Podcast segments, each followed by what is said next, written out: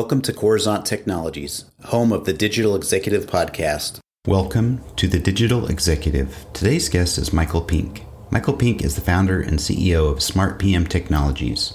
He leads a team of experts to improve schedule analytics, serves clients, and drives the company's culture of continual improvement and innovation. He founded Smart PM Technologies in 2016, which is headquartered in Atlanta, Georgia.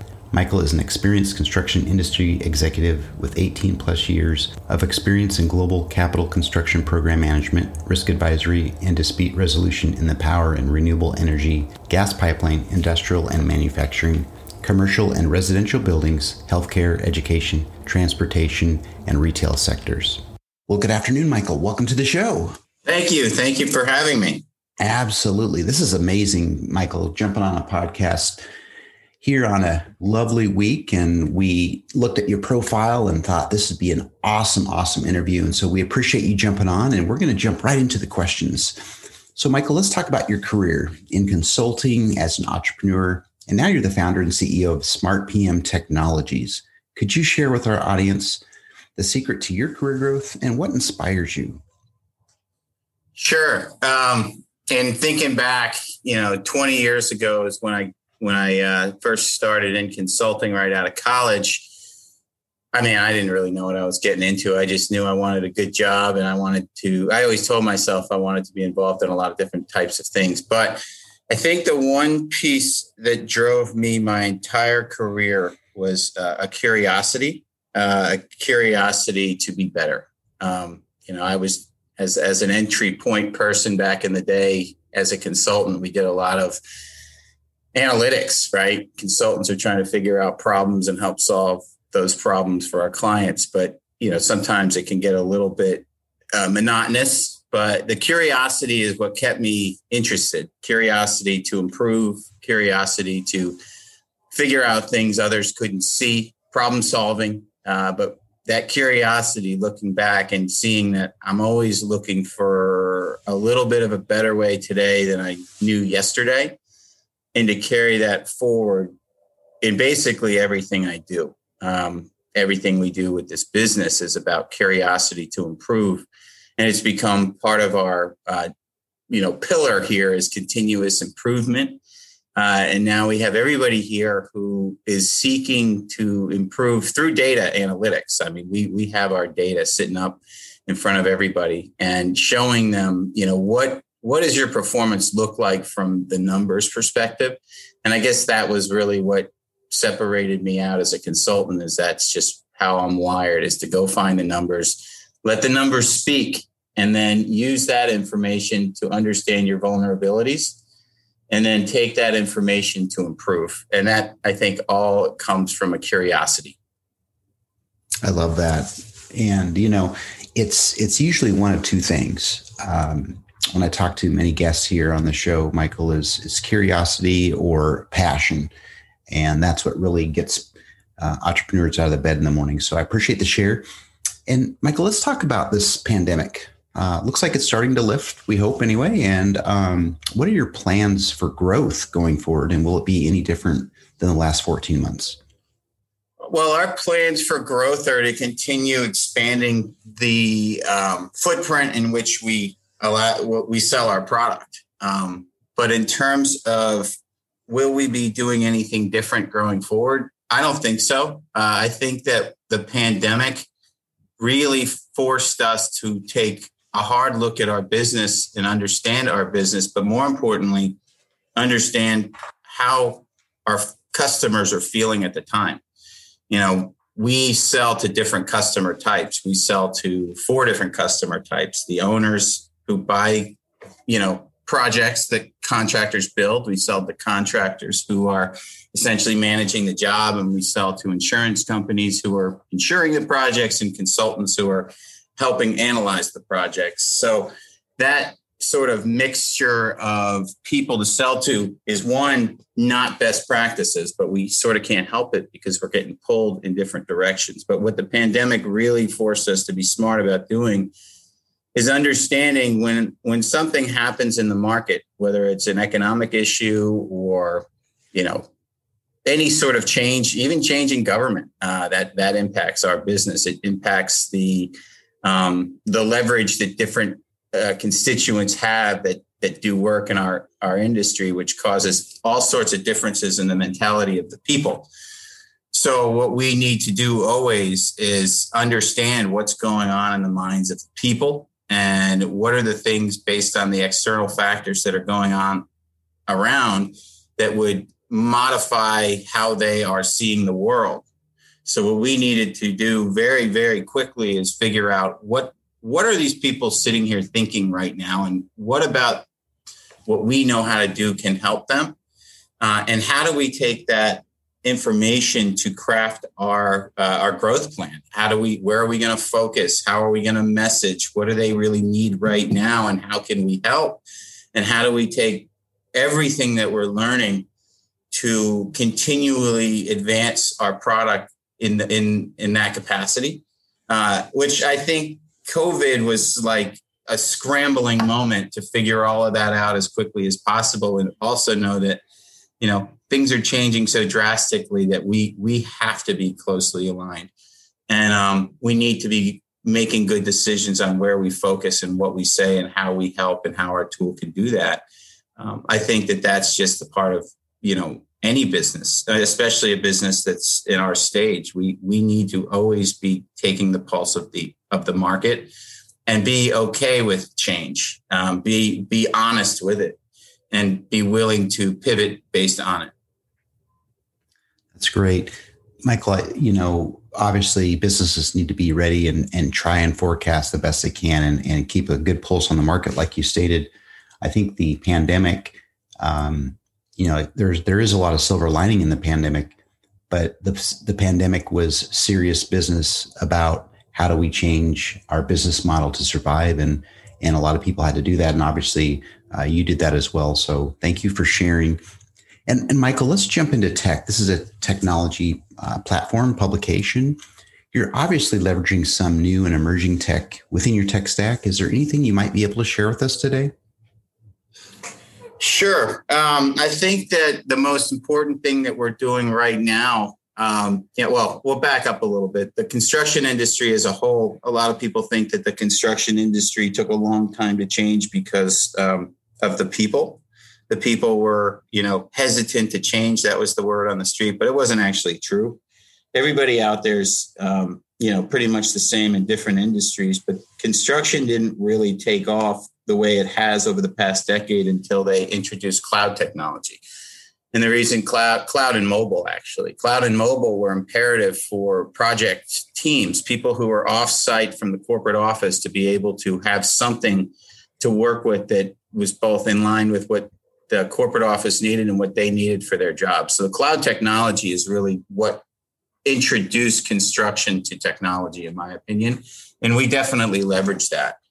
You know, the data sets that we pull in are not cloud based necessarily, but we need to get we need to get that information out to the people who are involved, all seeing the same thing. So that number one, taking advantage of that reality um, and, and seeing it for what it is was important to us. But now, you know, now that we've got this data, this this analytical tool that takes this data from different places and present it presents it to everyone at the same time that they can be looking at together, is what's important for our industry, construction, and to, to solve the problem that we are for the for the site teams in the home office to be able to see things apples to apples. So I would say, you know, that's not a big secret, but it is a it is a very unique piece to the equation that a lot of people in our industry don't necessarily understand. Uh, the other thing that we're doing right now is the next phase. Once we have all that information, we have we have sets of data and it's analyzed in a specific way that the world hasn't seen in construction of how to analyze a project effectively uh, using technology to do it. So the cloud-based technology again plays very uh, plays highly into that equation because you know you couldn't do the calculations that we that we need to do to explain those things on a desktop computer, which is what why it was never happening. Um, but now that we have all that data, and the way that we analyze that data is like uh, an analyst, like a consultant, like me, getting into the weeds and also doing some high level reviews as well. But taking all that data and, and putting it into a, a system or a brain of artificial intelligence to be able to look at, you know, thousands upon thousands of projects and really being able to see the industry for what it is is something that's never happened uh, to the level that we're going to take it. So I would say that that would be the most the, the most emerging tech that we're working on right now, um, and the reasons why we started where we did. Great, thank you, Michael, for sharing that. I know that um, as you know things again, we talked about the pandemic and pivoting. As your teams out in the field need more data readily available, we've got to come up with um, better solutions to provide that data in, in real time in some cases. So thank you. So, Michael, last question here. Could you share something from your career experience that might be helpful for those looking to grow their career in tech or entrepreneurship? Yeah, absolutely. I, you know, we, I'm not different than most probably entrepreneurs who hit a wall at some point. Um, you know, there was a, a term that came to me called the innovator's dilemma uh, back in you know several years ago when I was headed down a path, having invested a lot of my personal money, and we were headed down the wrong path. Um, you know, at the time, I remember I remember myself thinking that you know these guys just don't get it. They don't understand what I know, and they don't understand, but they will. Right? They will understand if I just keep pushing harder. But at some point I had to stop myself and, and really think to myself, am am I really solving a problem? Am I uh, am I approaching it the right way? Uh, because if you can't sit down and wonder that to yourself, then there's a large probability you're going to miss the mark. In my opinion, now that I've been there, uh, so really digging deep and making sure that you're solving a real problem, and the only way to get there is through discussing it with a lot of people in the industry who know the industry. Now, of course, we all can solve problems. We we understand a problem. We we've got this experience, but the the, the piece that was missing was does the client I want to sell to view this as a real problem? And if so, how do they need this information presented to them or how do they need this tool to look, feel, act? What answers are they looking for? And you can't answer those questions without literally picking up the phone and calling 500 people that are in the industry and giving you that that that full cycle vantage point um, of of of what their world looks like, not what your world, what you think their world looks like, but what their world looks like, and be very objective about it to ensure that you're solving a real problem and doing the due diligence to get there. Um, the other thing that we did that was very powerful, and this this is something that we've you know started prior to COVID, but was instrumental in surviving through COVID, was to make sure that your messaging aligned as well with what they wanted or needed or were feeling at the time. Uh, so we we didn't sit there and try to think through, okay, well, what do we think is going to work, and let's just go with that. We actually analyzed our data you know we we put together a lot of different pieces of content with a lot of different types of keywords and we you know mapped out the type of people that we were messaging to and gave them personas and categorized those personas and then analyze their response to our messages to really hone in on what works and what doesn't what's interesting people and what's not uh, who's clicking on what for what reasons, and doing that sort of effort iteratively over and over and over starts to really spell out to you, you know, what what you should be messaging and to whom. Um, the other thing is getting to understand your market. So once you get into these, uh, you know, you start selling to customers. You know, I remember when we first were signed to customers, I'm like, awesome, let's move on to the next one. Let's sell another. Let's sell another. Let's sell another. But the reality was, once you sell to a customer, you've got to then go make sure they're getting what they need. You've got to give them attention uh, and you've got to let them understand that you're there because you want them to be successful. And you've got to believe that that's why you're there. It's not just about the money, it's about making sure that your customers are taken care of and are happy and are not only happy, but are willing to give you more information on how to improve your product to be more aligned with you know their specific business or their specific life um, so getting that getting that knowledge is like what we talked about before. You you have to continue to discuss things with your customers as if you're wanting to learn more. But in the process, you need to make sure that they are receiving everything that that, that you promised they would receive.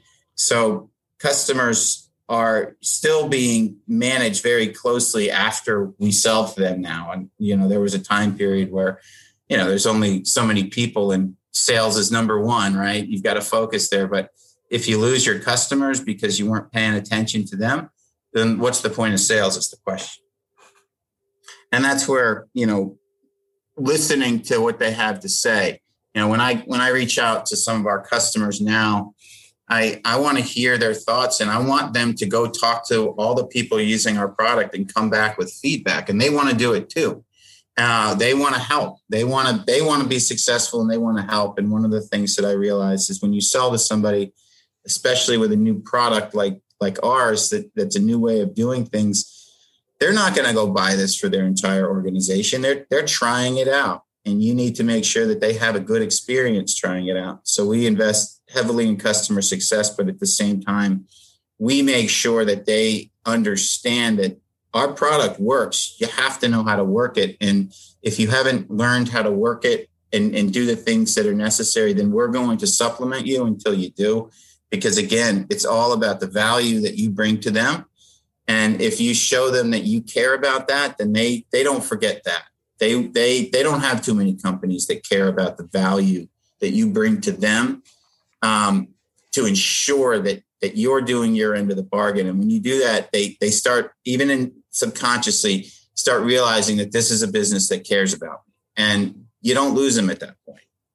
Thank you, Michael. I appreciate your share on that. The insights around uh, your business is uh, aligns very much with the customer experience, which we've talked about much on this show. So thank you again. And Michael, it was a pleasure having you on today, and I look forward to speaking with you real soon. Absolutely. Thank you so much for your time, Brian. And I really appreciate you, um, you know, allowing us to come up here and share our story. Bye for now.